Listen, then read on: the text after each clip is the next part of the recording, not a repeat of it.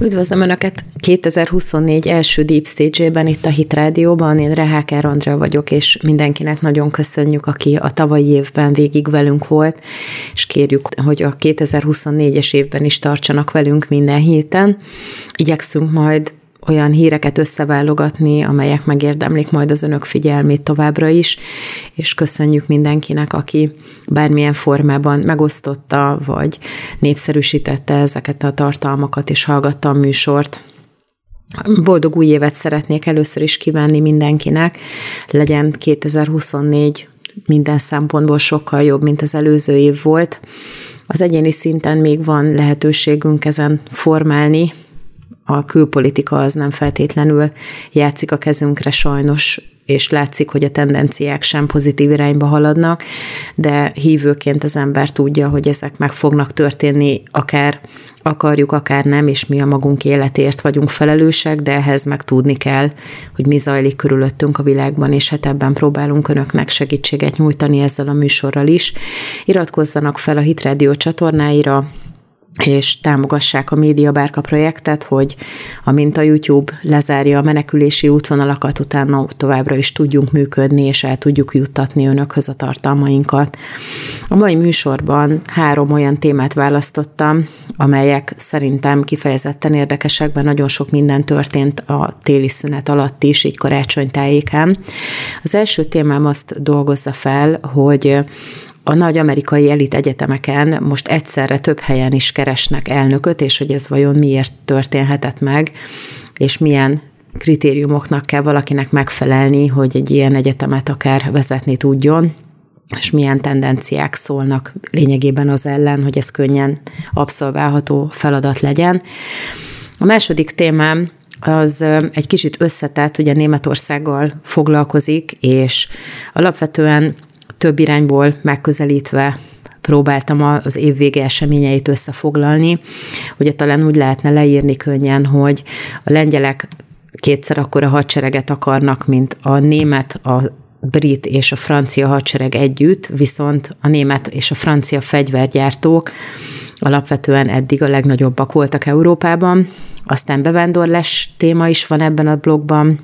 és az is, hogy körülbelül két millió német munkahely volt betöltetlenül még tavaly szeptemberben,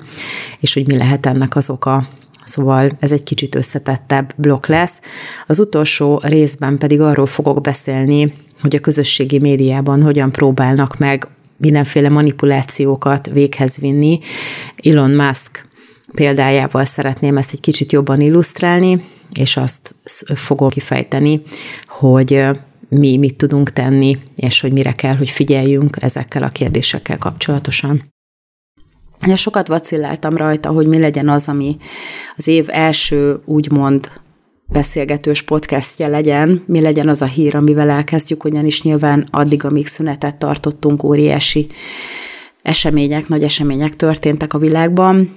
és hát a tendenciák is nagyon érdekesek, és a Wall Street Journalban találtunk egy olyan cikket, ami abból a szempontból is nagyon érdekes, hogy ennek a hatása ez már begyűrűzhet Magyarországra is, tehát már nálunk is lehet látni ennek a csiráit, ami ugye most már az Egyesült Államokban szinte teljes egészében kiteljesedik. Arról szól a Wall Street Journal cikke, hogy legalább négy nagy egyetem egyszerre keres elnököt, és igazából ez azért nagyon fura, mert hogy elő szokott fordulni, nyilván van fluktuáció, de azért olyan nincsen, hogy egyszerre ennyi helyen keressenek első számú vezetőt. És hát ha hozzáveszünk azokat az információkat, amiket már tavaly is megosztottam önökkel itt a csatornán, hogy ugye berendelték több nagy elit egyetemnek az elnökét is a kongresszus elé, bizottsági meghallgatásokra azért, hogy ugye az október 7-ét követő események miatt számoljanak be, tehát ugye október 7-én a Hamas és több terrorszervezet megtámadta Izraelnek a civil lakosságát, és erre az amerikai egyetemeken hirtelen palesztin párti demonstrációk kezdtek el szerveződni, és ami egyébként gyűlöletbeszédnek minősülne, tehát hogyha valakinek a nemének a meghatározása, vagy mondjuk ha valakit rossz nemmel szólítanak meg, az már gyűlölet, gyűlölet bűncselekménynek számít, akkor vajon az, hogy írtsák ki a zsidókat, és szabadítsák fel Palesztinát igazából miért nem számít gyűlöletbeszédnek. Ez volt az egyik nagy kérdése ezeknek a bizottsági meghallgatásoknak, tehát lehet látni, hogy van egy nagyon erős politikai elfordulás, vagy politikai elmozdulás az amerikai elitegyetemeken, és ugye írtam is a hetekben, meg beszéltem is itt a podcastben arról, hogy a katari finanszírozás az nagyon-nagyon erősen elmozdította például a Harvardnak a politikai irányultságát egy bizonyos szinten, tehát a katariak elsősorban inkább az antiszemitizmusért felelnek, és nem annyira a szélső baloldali ideológiákért, mert valahol az is majd szerintem egy törést fog okozni, ha ez a kettő találkozik. Tehát beáramlott egy óriási katari pénz a Harvardra, hatalmas mennyiségű olyan pénz, amit nem jelentettek be, pedig elvileg ugye kötelessége volna az amerikai egyetemnek is minden ilyen külföldről érkező nagyobb összeget, mint külföldi finanszírozást bejelenteni. Erről nem került sor, és emiatt ugye 2019-ben indult egy szövetségi nyomozás is, ami valószínűleg igen nagy elmarasztalásokkal fog zárulni, mert ugye az most már teljesen nyilvánvaló az egész világ számára, hogy megérkeztek ezek az összegek, és ugye az is teljesen egyértelmű volt, hogy annak ellenére, hogy ez a szubkultúra, ami kialakult az amerikai egyetemeken, az ott úgy tűnik, mintha főáram lenne, de mégsem ez a főáram, ugyanis az amerikai közvélemény és a politika legnagyobb része is mélységesen felháborodott azon, ahogyan ezt az október 7-i terror cselekményt beállították ezeken a demonstrációkon, mert ugye mindenkinek meg lehet a véleménye, de az, hogy egy egyértelmű támadást, ami egy, egy nemzet ellen irányul, azt utána átfordítanak, és arra használnak fel, hogy ennek a nemzetnek a teljes elpusztítására szólítsanak fel, az azért eddig nem volt jellemző az amerikai egyetemekre. És hát ez megmutat egy olyan tendenciát, ami sajnos már nálunk is eléggé erősen észrevehető. Tehát ugye az egyik dolog az, hogy nagyon erősen elmozdult a politikai ideológiának a befolyása az egyetemeken arra, hogy szélső baloldali ideológiát kell magáévá tenni lényegében mindenkinek. Tehát nagyon úgy tűnik, ezt ugye a Daily Wire is megfogalmazza, ugye a Daily Wire-nek a műsorvezetői rendszeresen tartanak egyetemi előadásokat Amerikában, és ugye rendszeresen hallható ezekben a műsorokban is, hogy kizárják őket az egyetemekről, meg demonstrációkat tartanak úgymond ellenük, amikor zajlik az előadás, és ugye egyértelműen meg van fogalmazva, hogy ezek konzervatív podcasterek, ezek konzervatív, megmondó emberek az Egyesült Államokban, tehát van egy olyan tendencia, hogy a konzervatív hangokat, azokat ezekről a helyekről teljes egészében ki kell zárni, és marad a teljesen szélső baloldali genderideológia, LMBTQ plusz, mert most már ott is ez kevés, hogy LMBTQ teljes paletta van, annak a támogatása, és hát jelenleg most már, ugye ahogy nyilvánosságra kerültek a katari pénzek, most már azt is látjuk, hogy antiszemitizmus is igen keményen megjelenik ebben a keverékben. Az majd nagyon-nagyon érdekes lesz, amikor ez a muzulmán ideológia, ez összetalálkozik a gender kérdéssel, ami ugye egyértelműen a muzulmán ideológia ellen van, tehát az a kettő egyáltalán nem fér össze egymással akkor sem, hogyha egyesek azt gondolják, pont ezeken a nagy elit egyetemeken, hogy lehet olyat csinálni például, hogy Queers for Palestine lehet lényegében, de a palesztinok azok valószínűleg durván erőszakkal lépnek fel az ilyen emberekkel szemben, tehát az ő ideológiájuk nem tűri meg ezt a fajta fluiditást, hogy úgy mondjam. És ugye látszik, hogy most már nem elég az, hogy valaki akadémiai karriert fusson be ahhoz, hogy egy ilyen egyetemnek az élére kerülhessen, mert olyan képességekre is szükség van, pont azért, mert hogy óriási intézményrendszer alakult ki egy ilyen egyetem körül, ami nem feltétlenül van meg egy fizika professzorban, Tehát nagyon úgy tűnik, hogy például Claudine Gay is hiába volt nagyon sokáig a Harvardnak a művészeti fakultásának a dékánja, meg ugye a több, tehát a Yale-nek a most leköszönő elnöke is sokáig tanított is, meg az iskolának a döntéshozatali paneljének is a tagja volt hosszú ideig. Ez most már kevés, főleg azért, mert ugye a politikai befolyás, meg ezek a külföldi pénzek, ezek nagyon keményen meghatározzák azt, hogy például mit lehet tanítani, vagy mi nagyon erős ajánlás van, hogy úgy mondja, mert nyilván azért direktben talán még nem határozzák meg, hogy mit lehet tanítani, bár a Katari témában ott, ott volt ilyen, hogy megjelentek olyan ideológiai egy, elemek a tananyagban is, ami egyértelműen erre vezethető vissza, hogy onnan érkeznek pénzek. Most ez nagy kérdés, hogy ezt kapták ezek az egyetemi oktatók, akik támogatásba részesültek, hogy akkor ezt kell tanítani, vagy pedig ők szívességből, vagy úgymond egy ilyen ö, szóbeli megállapodás alapján emelték be a tananyagba. Tehát ezekre nincsenek bizonyítékok, csak arra, hogy megjelentek ilyen elemek a tananyagban. Tehát ugye látszik, hogy egy vezető, tehát az, aki ezeket az egyetemeket vezeti, az kell, hogy tudjon lavírozni a politikában, kell, hogy tudjon lavírozni a pénzügyekben, tudjon pénzt szerezni akkor is, hogyha mondjuk a katariak azt mondják, hogy hát nem elég durva, vagy nem eléggé jelennek meg a mi általunk igényelt dolgok a tananyagban, és akkor ezért visszavesszük a, a fizetést, visszavesszük a, a támogatásunkat, akkor ugye el kell menni máshová, hogy valahogy pénzt szerezzenek az egyetemnek a finanszírozására. És hogyha emellé mellé tesszük, hogy ez a rengeteg ellentmondás, ami megjelenik az egyetemek körül, ez azért a kisember számára is nyilvánvaló, ugye a média mindenhol ott van, tehát hogyha egy, egy egyetemi elnök, vagy egy vezetőbeosztású egyetemi tisztviselő, vagy egy professzor, vagy bárki félig ittasan mond valamit egy galéria megnyitón, az szinte azonnal megjelenik a sajtóban, és nem is csak a kis elszigetelt hírportálokon, hanem megjelenik a főáramban is, vagy legalábbis előbb-utóbb átkerül oda is, Magyarul állandóan résen kell lenni, szóval most már nem úgy van, mint ahogy régen volt, hogy élik a kis életüket, úgymond az ember azt képzeli, hogy egy ilyen dögunalom a ragasztott szemüvegükkel, meg a tweed pólójukkal, vagy a, a kardigányukban ott ülnek, és akkor különböző akadémiai kérdésekben eszmét cserélnek. Most ez is nyilván durva előítélet, de csak próbálom érzékeltetni, hogy volt egy képe az embernek arról, hogy mi zajlik az egyetemeken,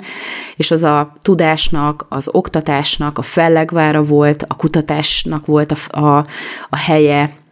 és hogy arról diskuráltak ezek az emberek, hogy hogyan lehetne az oktatásnak a színvonalát még tovább emelni, és úgymond nem nagyon érte őket semmiféle hatás kívülről, vagy nagyon kevés. Most teljesen megfordult ez a tendencia, és azt lehet látni, hogy már a tananyagot is meghatározza a politikai irányultság, meghatározzák a külső befolyások, és az, aki vezeti ezt az egészet,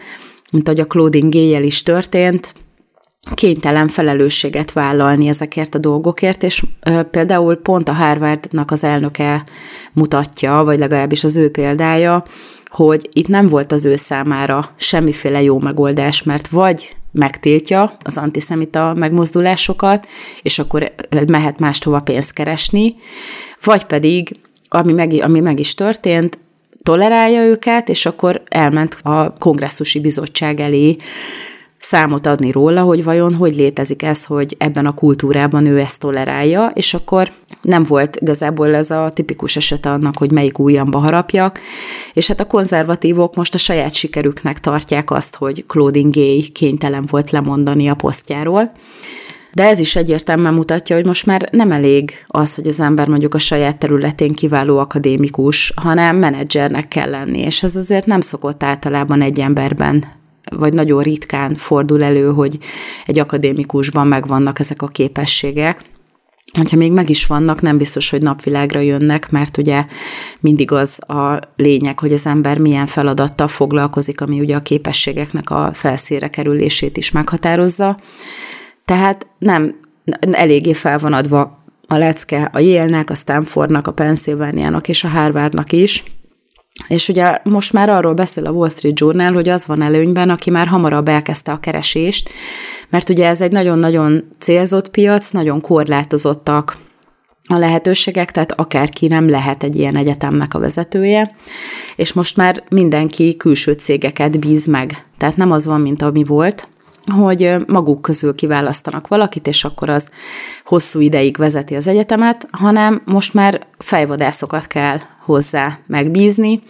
és ez megint csak hát egy plusz extra, ugyanis alapvetően egy fejvadász cég, a HR, az egy újfajta szemléletmódot fog ebbe az egészbe behozni. De közben a közvélemény úgy ítéli meg, hogy nem akarnak már több pénzt adni és nem biztos, hogy a Harvardnak a diplomája az ér annyit valakinek, pont ezekkel a gender studies témákkal, meg a katari pénzekkel, ugye az antiszemitizmussal,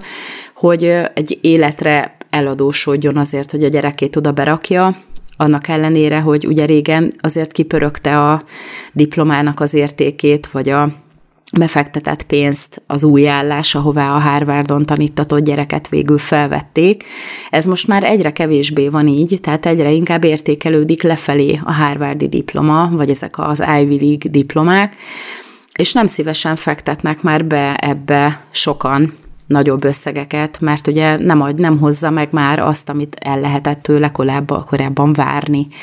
És emiatt is, szóval egyre nehezebbé válik ez a pozíció, irányítani, fenntartani, menedzselni, politikailag megfelelni, kifelé kommunikálni, pénzt gyűjteni, tehát e, ez mind-mind ahhoz kell, hogy működni tudjon maga az egyetem, és ahhoz pedig, hogy legyen diák, és megfizessék az emberek ezeket a csillagászati, horribilis összegeket, ahhoz pedig oktatási színvonal is kellene, és jelen pillanatban ez az, ahol elhanyagolják, vagy a politikai ideológiának engedve teljesen feláldozzák, úgymond a szolgáltatásnak a színvonalát az elit egyetemek. Szóval nagyon érdekes, és hát látjuk már nálunk is a nagyon durva baloldali eltolódást, és reméljük, hogy azért a magyar tendenciák, mint ahogy a gyermekvédelmi törvényel is az, az Orbán kormány keresztbe feküdte egy bizonyos szándéknak, Reméljük, hogy ezzel azért még sikerül egy kicsit kordában tartani, vagy visszatartani ezt a fajta igen negatív tendenciát. Ahogy talloztam az újságokat, megint a Divelt volt az, ami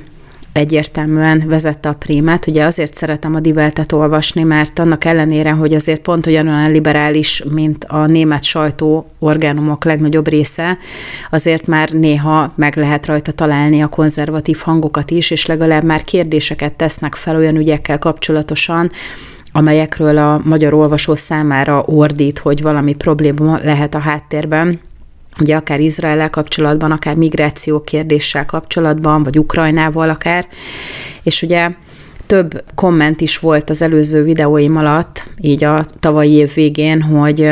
beszéljek arról, hogy a német gazdák óriási tüntetés sorozatba kezdtek, és akkor elkezdtem keresni, hogy esetleg mai magyar külpolitikai kérdésként ez hogyan lehet érdekes, és igazából ugye több olyan megjegyzést is találtam, vagy olyan összefonódást, ami egyértelműen mutatja, hogy a német főáramú politika, meg a német közvélemény között óriási, hatalmas nézetbeli különbségek vannak, ugyanis a politikusok azt mondják, hogy sem a mozdonyvezetőknek a fizetése, sem pedig a gazdáknak a helyzete a gazdálkodó családoknak a helyzete nem annyira fontos, mint az ukrán háború. Ugye Ukrajnának segíteni kell, és ez talán annak a rovására is mehet, hogy a farmerek vagy a a mezőgazdasági vállalkozók drágábban kapják a gázolajat, és hogy például óriási gépjárműadóhoz hasonló adót fizessenek a erőgépeik után, ami egyébként eddig nem volt, és ugye most bejelentettek mindenféle ilyen spórolási, meg pénzmegtakarítási programokat Németországban, és ugye ez is része volt, hogy a mezőgazdasági vállalkozóktól elvettek olyan előnyöket, vagy olyan kedvezményeket, amelyeket már nagyon hosszú idő óta ők élveztek, és hát természetes, hogy kivonultak az utcára, és ugye ezen a héten végig tervezik, hogy fognak is tüntetni. De ugye az az érdekes, hogy Ukrajna az valahogy mindig fel kerül a palettára.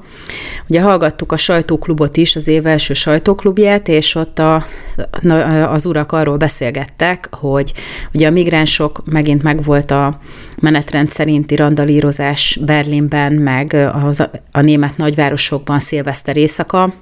és ugye beszéltek nagyon sokat arról is, hogy ezek a migránsok, akik elkövetnek különböző bűncselekményeket, ezek alapvetően nem is feltétlenül biztos, hogy szilárd személyazonossággal rendelkeznek, hogy úgy mondjam. Ugye volt egy másik bűncselekmény is, ami nem a szilveszterhez köthető,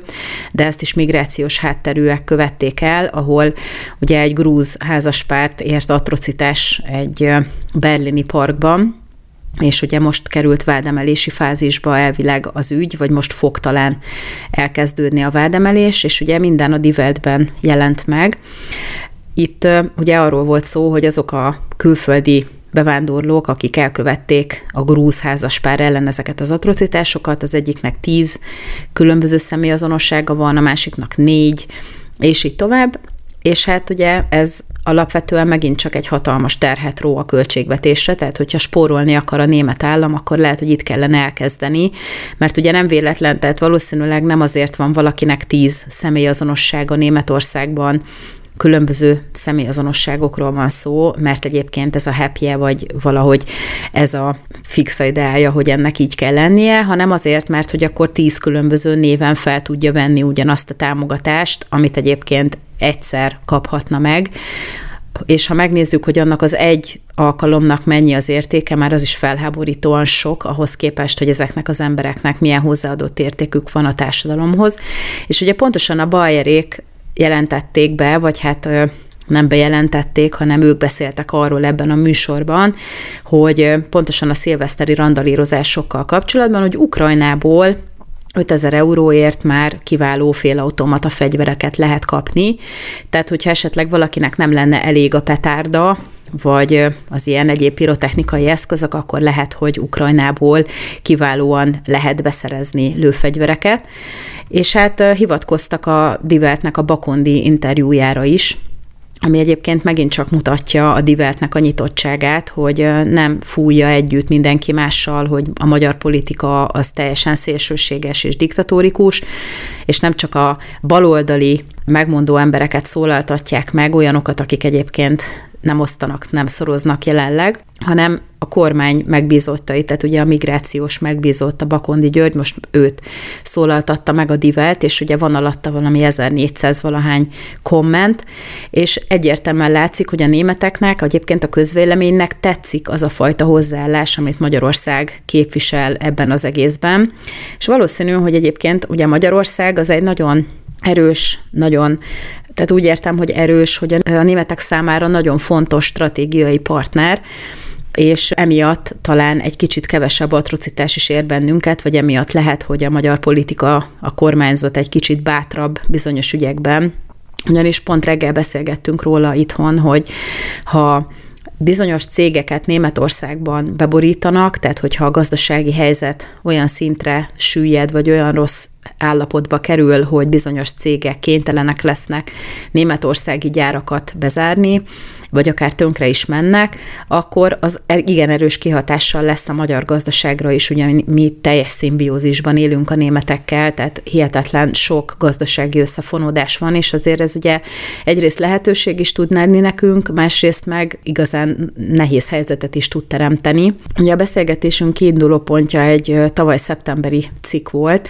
ami arról szólt, hogy már akkor egyébként 2022 végén Németországból körülbelül 2 millió munkavállaló hiányzott, tehát nem csak szakmunka, hanem úgy általánosságban 2 millió olyan kiírt pozíció volt 2022 végén, amire nem találtak embert, amire nem volt lényegében jelentkező, vagy alkalmas jelentkező nem volt, és akkor ezt ugye összehangoljuk a migrációs érvekkel, hogy ugye azért kell ez a rengeteg jó fejember ide, hogy majd ezeket a helyeket, ezeket a munkahelyeket ők betöltsék, akkor egyértelműen látszik, hogy ahogy nő a létszáma a migránsoknak Németországban, úgy csökken a szakmunkára alkalmas németeknek a száma, tehát ez egy ilyen fordított arányosság, és pont a Divelt írt arról is, hogy nagyon gyorsan elhagyják az országot azok a németek, akiknek megvan a lehetőségük külföldön dolgozni, és Amerikába mennek, Ausztráliába, tehát lényegében akárhova mennek a fejlett nyugati civilizáción belül, de akár Kolumbiában is van egy csomó német van mindenhol, ahol iskolát kell vezetni, vagy valamiféle projektet hajt végre éppen valamilyen nagy cég, és akkor akár Afrikának a legtöbb részében is simán találnak munkát, és elmennek Németországból, ahol egyre élhetetlenebb a légkör. Ugye a Bakondi interjú alatt van több olyan komment, ami arról beszél, hogy lehet, hogy érdemes volna magyarul megtanulni, mert akkor át lehetne ide költözni Magyarországra, mert ez egyébként egy sokkal élhetőbb hely, mint Németország, és hogyha ilyen politikusok vezetik, mint a jelenlegiek, akkor meg még tovább is élhető lesz. És ugye ezért szóval van egy ellentmondás ebben az egészben, hogy ugye a német politika az egyáltalán nem ezt az irányvonalat képviseli, hanem pontosan ennek az ellenkezőjét, hogy akkor a migránsokat lehet, hogy egy kicsit erősebb szűréssel ugyan, de továbbra is be kell engedni, meg még hozni is kell őket, mert hogy ugye kell a munkaerő, de közben meg ezek az emberek a legtöbb esetben egyáltalán nem alkalmasak arra, hogy munkát vállaljanak, meg adót fizessenek, hanem a legtöbb esetben, ugye, mint ahogy ennek a három embernek az esetében is volt, akik elkövették ezt a, az atrocitást a grúz házaspár ellen a berlini parkban, ott ugye tíz, meg négy, meg ki tudja hány személyazonossággal mindenhol felveszik ezeket a támogatási pénzeket a német államtól. És akkor pontosan a Diveltben volt még egy nagyon érdekes cikk arról, hogy Lengyelország arra készül, hogy sokkal nagyobb hadsereget építsen, mint német, a francia és a brit hadsereg együttvéve. És ugye én nem vagyok semmilyen szinten katonai szakértő, az ukrán háborús témákat is inkább meghagyom a szakavatott kollégáimnak, illetve azoknak a szakértőknek, akik például az ultrahang csatornáján rendszeresen megszólalnak, mert ugye olyan ember beszéljen azokról a dolgokról, amik fontosak, aki ért hozzá, de nekem laikusként nagyon felkeltette a figyelmemet ez az egész cikk. Ugye a, cím is nagyon jó, tehát ebből is látszik, hogy azért ez egy ilyen igazi kattintásvadász anyag, de nagyon érdekes, amiről szó van, ugyanis a lényege az egésznek az, hogy a franciák például kifejezetten aggódnak az európai fegyveripar miatt, Mégpedig azért, mert hogy ugye hiába fegyverkezik most mindenki agyba főbe, a románok, a lengyelek, ahogy így mondtam, ott arról adatok is vannak a cikk végén, hogy körülbelül 1500 páncélos járművet szeretnének, mire befejezik a nagy beruházásokat, tehát hogy ilyen igazi óriás hadsereget akar építeni Lengyelország, tehát mindenki fegyverkezik, de lényegében nem német, meg nem francia fegyvereket vásárolnak, hanem amerikait, meg dél-koreait. És ugye az amerikaiak azok alapvetően már egyre inkább jönnek befelé a német, meg a francia piacra is, tehát ugye, ha megnézzük, akkor senki nem európai fejlesztésű vadászgépeket vásárol, amire például a franciák meg a németek leszerződtek, hogy ők majd fejlesztenek olyan vadászgépeket, amelyek egyébként kiváló hozzáadott értéket tudnak képviselni az itteni hadseregeknek, hanem F-35-ös lopakodókat vásárolnak, meg, meg mindenféle egyéb amerikai fejlesztésű olyan technológiát, ami a meglévő repülőgépekkel már úgymond kompatibilis, és ugye a románok is nem a, német fegyvert vásárolják meg, nem a francia-német fejlesztésű vadászgépeket, hanem F-35-öst, hogyha már egyszer lehetőségük van válogatni, meg ugye dél-koreai fegyvereket. És azt lehet látni, hogy nem csak a kialakult helyzet az, ami borzasztó nehéz helyzetbe hozza a németeket, tehát az, hogy nincsen elég képzett munkaerő,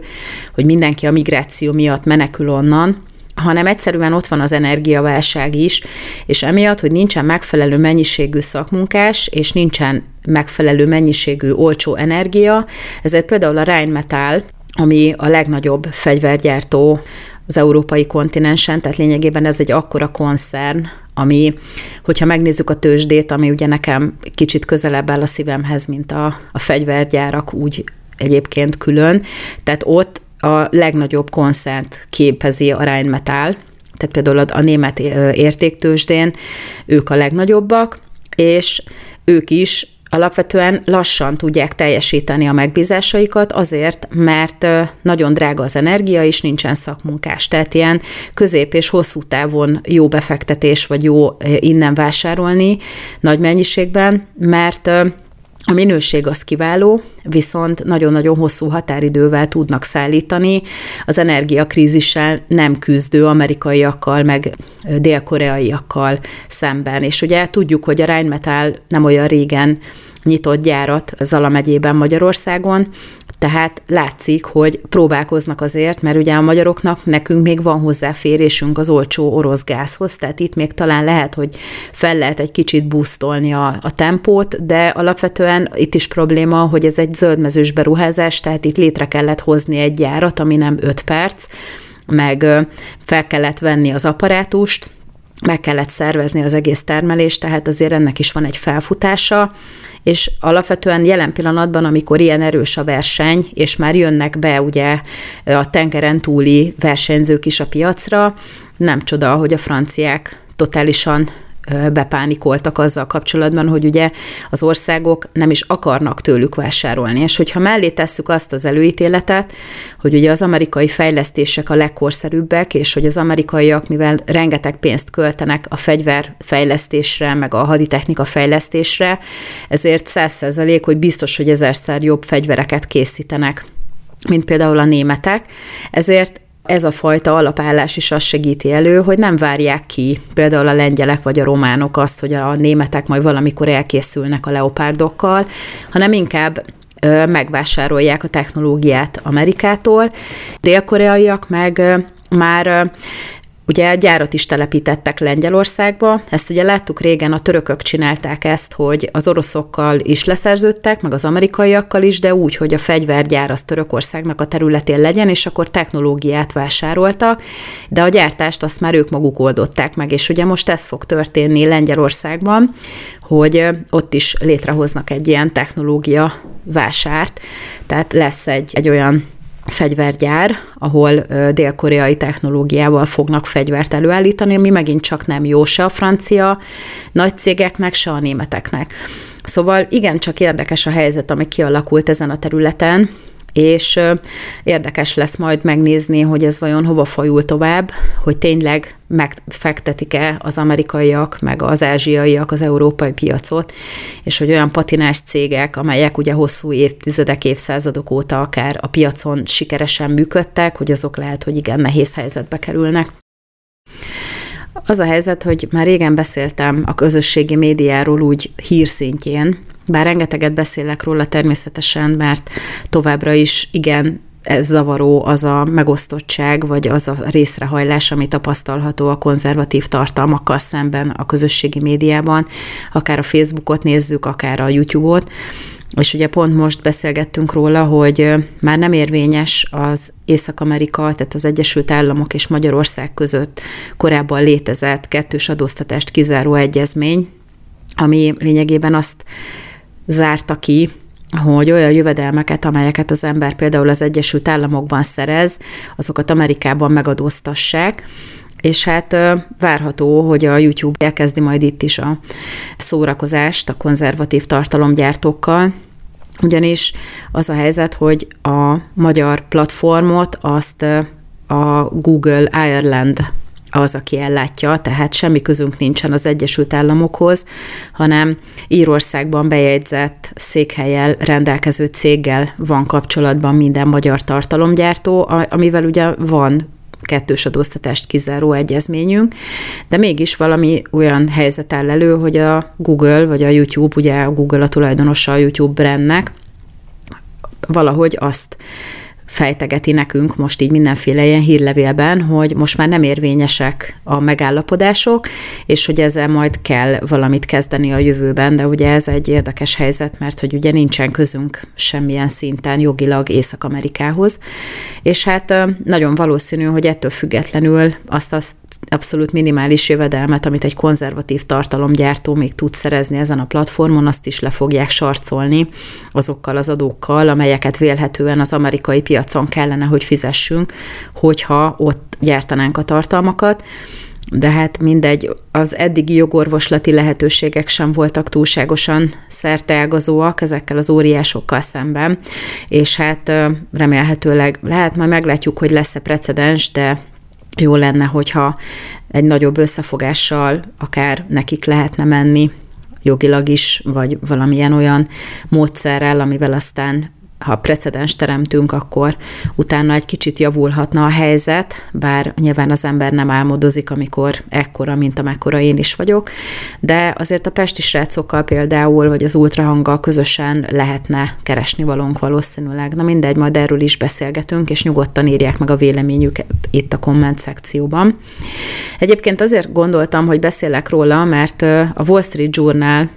amire most nagyon jól elő lehet fizetni, tehát van egy tök jó újévi akciójuk, szóval ha valakit érdekelnek a tőzsdei hírek, meg a gazdasági hírek, akkor érdemes böngészgetni a webshopjukat, mert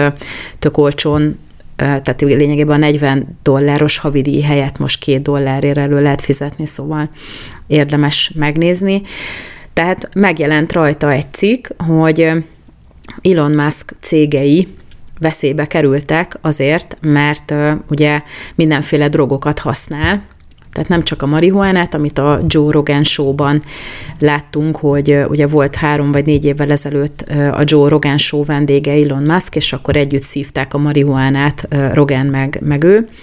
De közben a Wall Street Journal szerint nem csak ezeket a drogokat lehet elméletileg megtalálni a Tesla tulajdonosánál, állítólagos belső forrásokra hivatkozik a Wall Street Journal, hanem ketamint, LSD-t, kokaint, extazit és gombát is,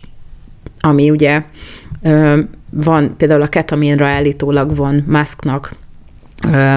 orvosi igazolása, hogy azt valamilyen állapotra kell, hogy szedje, és így tovább. Tehát ugye a Wall Street Journal megjelentetett egy ilyen hihetetlenül feketére festett képet Elon Muskról, hogy akár a tiz, tehát ugye 14 milliárd dollárt ér a Musk vagyon, tehát az a cégcsoport, ami kifejezetten érintve van azáltal, hogy Elon Musk illegális drogokat fogyaszt. És hát pont beszélgettünk is róla, ugye még ezt a szünetben láttuk ezt az anyagot, hogy biztos, hogy az lehet a háttérben, hogy valakik nagyon szeretnének Tesla részvényekből bevásárolni, tehát hogy megpróbálták befeketíteni Elon Muskot azért, mert hogyha mondjuk emiatt, hogy kiderül róla, hogy drogokat szed, akkor ott ugye veszélybe kerül a kormányzati megbízások nagy része, tehát ugye az amerikai kormány, hogyha kiderül, hogy illegális drogok vannak valakinek a, az előéletében, vagy akár ilyen jellegű vádak érik, akkor szinte azonnal, akár egyoldalúan is szerződést bonthat ezek, e, tehát a hozzáköthető cégekkel, ami azért igen jelentős bevételkiesést okozna a Tesla-nál például, vagy a SpaceX-nél akár. És hát ugye egy kicsikét így számolgattuk is, hogy, hogy kb. egy ilyen 10 dollárt estek is a részvények, de hála Istennek nem sikerült beborítani egyiket sem. De egyértelműen az volt a véleményünk itt nekünk, hogy százszerzelék, hogy valaki azt próbálja éppen megoldani, hogy legyen egy mélyrepülés ezekben az egyébként jól teljesítő részvényekben, és akkor be lehessen belőle tök szuperül vásárolni az alatt a rövid idő alatt, és akkor utána meg gyönyörűen újra felmegy az értékük, és az ember egy kavicsokért megvásárolt részvényportfólióval tetemes nyereségre, meg vagyonra is akár szert tehet. Tehát ugye hála Istennek nem sikerült a terv, és közben, ugye pont a Russia today olvastam reggel, hogy Elon Musk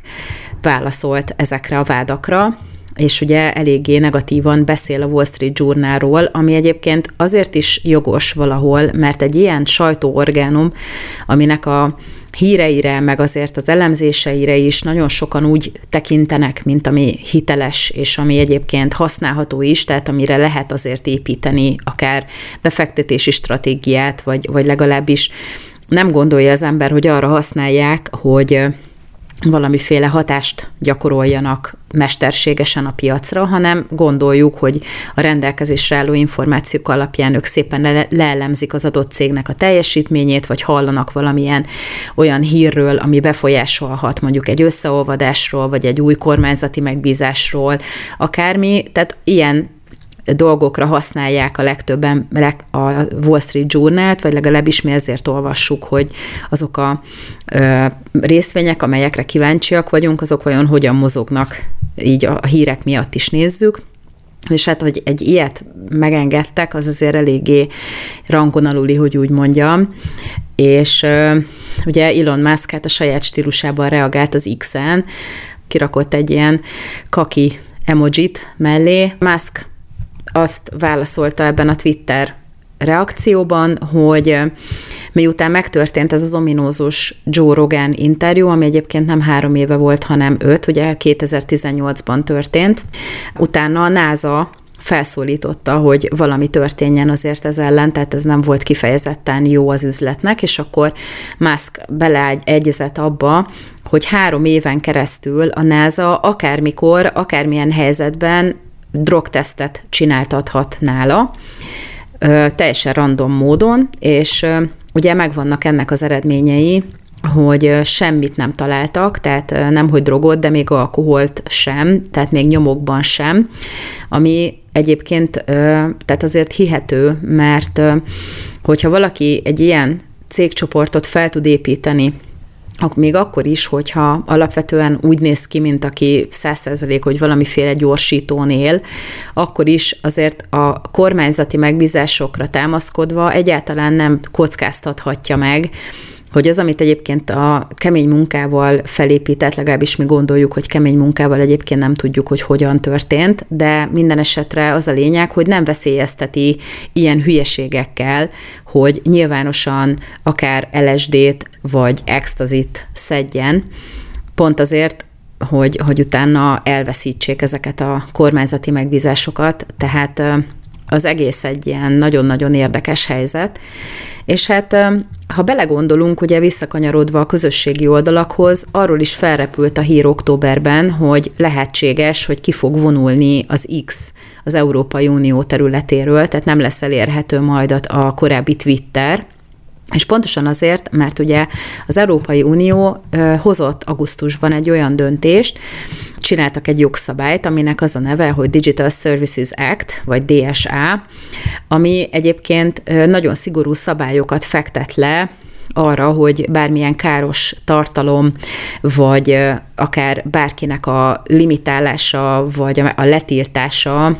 hogyha ez célzottan történik, akkor az ennek a törvénynek teljes egészében ellentmond, és emiatt, ugye, tehát lényegében ez nagyon jó hangzik, mert hogyha most én itt a, a saját csatornámat ért támadásokat összeszedném, akkor, és mondjuk erre hivatkozva elmennék az Európai Bírósághoz, hogy akkor most legyen ebben jogorvoslat, akkor százszerzelék, hogy velem pont nem foglalkoznának, mert ugye az egésznek az volt a lényege, hogy a gyűlöletbeszéd, meg a harmful content, tehát a káros vagy bántó tartalom, az lényegében az, amikor én arról beszélek ezen a csatornán, hogy a gyereknek nem szabad megengedni, hogy nyolc évesen eldöntse, hogy a saját nemi szerveit levál, levágattassa valakivel TB támogatásból, mert hogy nem megfelelően érett arra, hogy egy ilyen döntést hozzon, és nem is tájékoztatják megfelelő módon. Tehát ez az a harmful content, vagy ez az a káros tartalom, ami annak a gyereknek az identitását a gyökereiben megrázza, és ezért engem le kell tiltani, vagy legalábbis és abban az esetben, hogyha ilyenekről beszélek, akkor az teljesen jogos, hogy engem limitálnak, és aztán a végén teljesen el is hallgattatnak. És ugye mivel az X, annak ellenére, hogy azért a motivációit nem ismerjük százszerzelékosan Elon Musknak, de ettől függetlenül azért mégiscsak a szólás szabadság egyik utolsó bástyája lett, mert ott még fel lehet tenni akármit, tehát ott még Tucker Carlson simán elmondhatja a saját kendőzetlen véleményét akármilyen amerikai politikussal kapcsolatosan, mert nem tiltják le, hát mondjuk bolondok lennének, óriási bevételt hoz nekik, mert rengetegen hallgatják, iszonyatosan sokan hallgatják, tehát ha innen nézzük, akkor az egész helyzet az uh, tehát az X meg a konzervatív tartalmak ellen születik. Tehát ez az egész DSA, vagy Digital Services Act törvény, ez ellenünk irányul. És ugye az, az X, hogyha elkerülne, vagy kikerülne az Európai Unióból, akkor itt aztán teljes zárlat lenne, ugyanis sem a Google, sem a Facebook, sem a YouTube, sem egyéb más megosztó oldalak nem nagyon tolerálják a konzervatív tartalmakat. Abban az esetben tudunk elférni rajta, hogyha mindent szabad. Tehát, hogyha lehet benne, ö, lehet benne pornográfia, lehet benne ö, erőszak, lehet benne minden. Tehát például van ez a Rumble, ami ugye hihetetlenül népszerű kezd lenni, és ugye próbálnak átmenni most oda a tartalomszolgáltatók, vagy a tartalomgyártók, már a konzervatívok itt Magyarországon, de ugye az a baj, hogy Például a franciák már betiltották, mert hogy nem hajlandó levenni olyan videókat, meg olyan tartalmakat, amelyeket egyértelműen károsnak minősített a francia politika, vagy a, akár a francia kormányzat. Tehát az egész úgy tűnik, hogy egy ilyen dzsungel,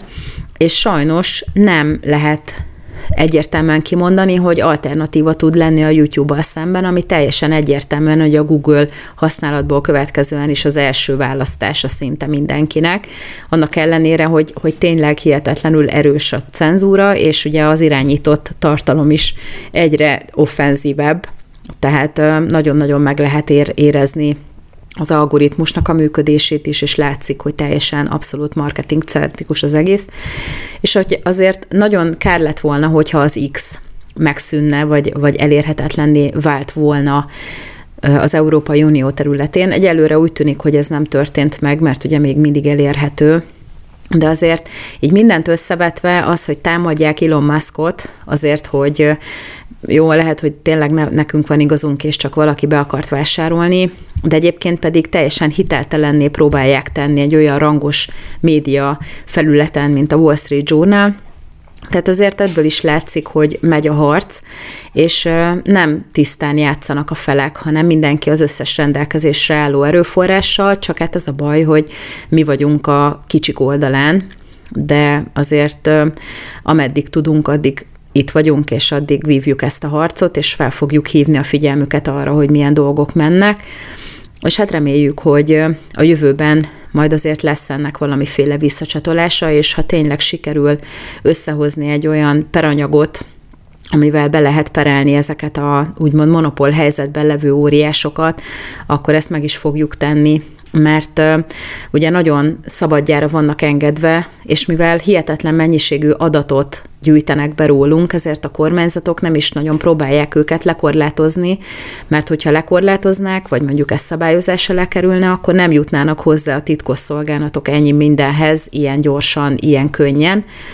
Tehát ez egy ilyen win-win a politikának, meg a, meg a nagy platformoknak, csak ugye az igazság szenved csorbát, és ezt kellene valahogy kiküszöbölni, bár hívőként az ember tudja, hogy a világ az nem ebbe az irányba fog a továbbiakban sem haladni, és egyre súlyosabb lesz a diszkrimináció. De mindegy, ameddig tudjuk, addig elmondjuk, utána pedig majd keresünk alternatív megoldásokat, hogy hogyan tudunk önökkel továbbra is kapcsolatban maradni. Vigyázzanak magukra, legyen nagyon jó hetük, még ami hátra van belőle, és ha minden jól megy, akkor a jövő héten újra találkozunk. Addig is minden jót a viszonthallásra.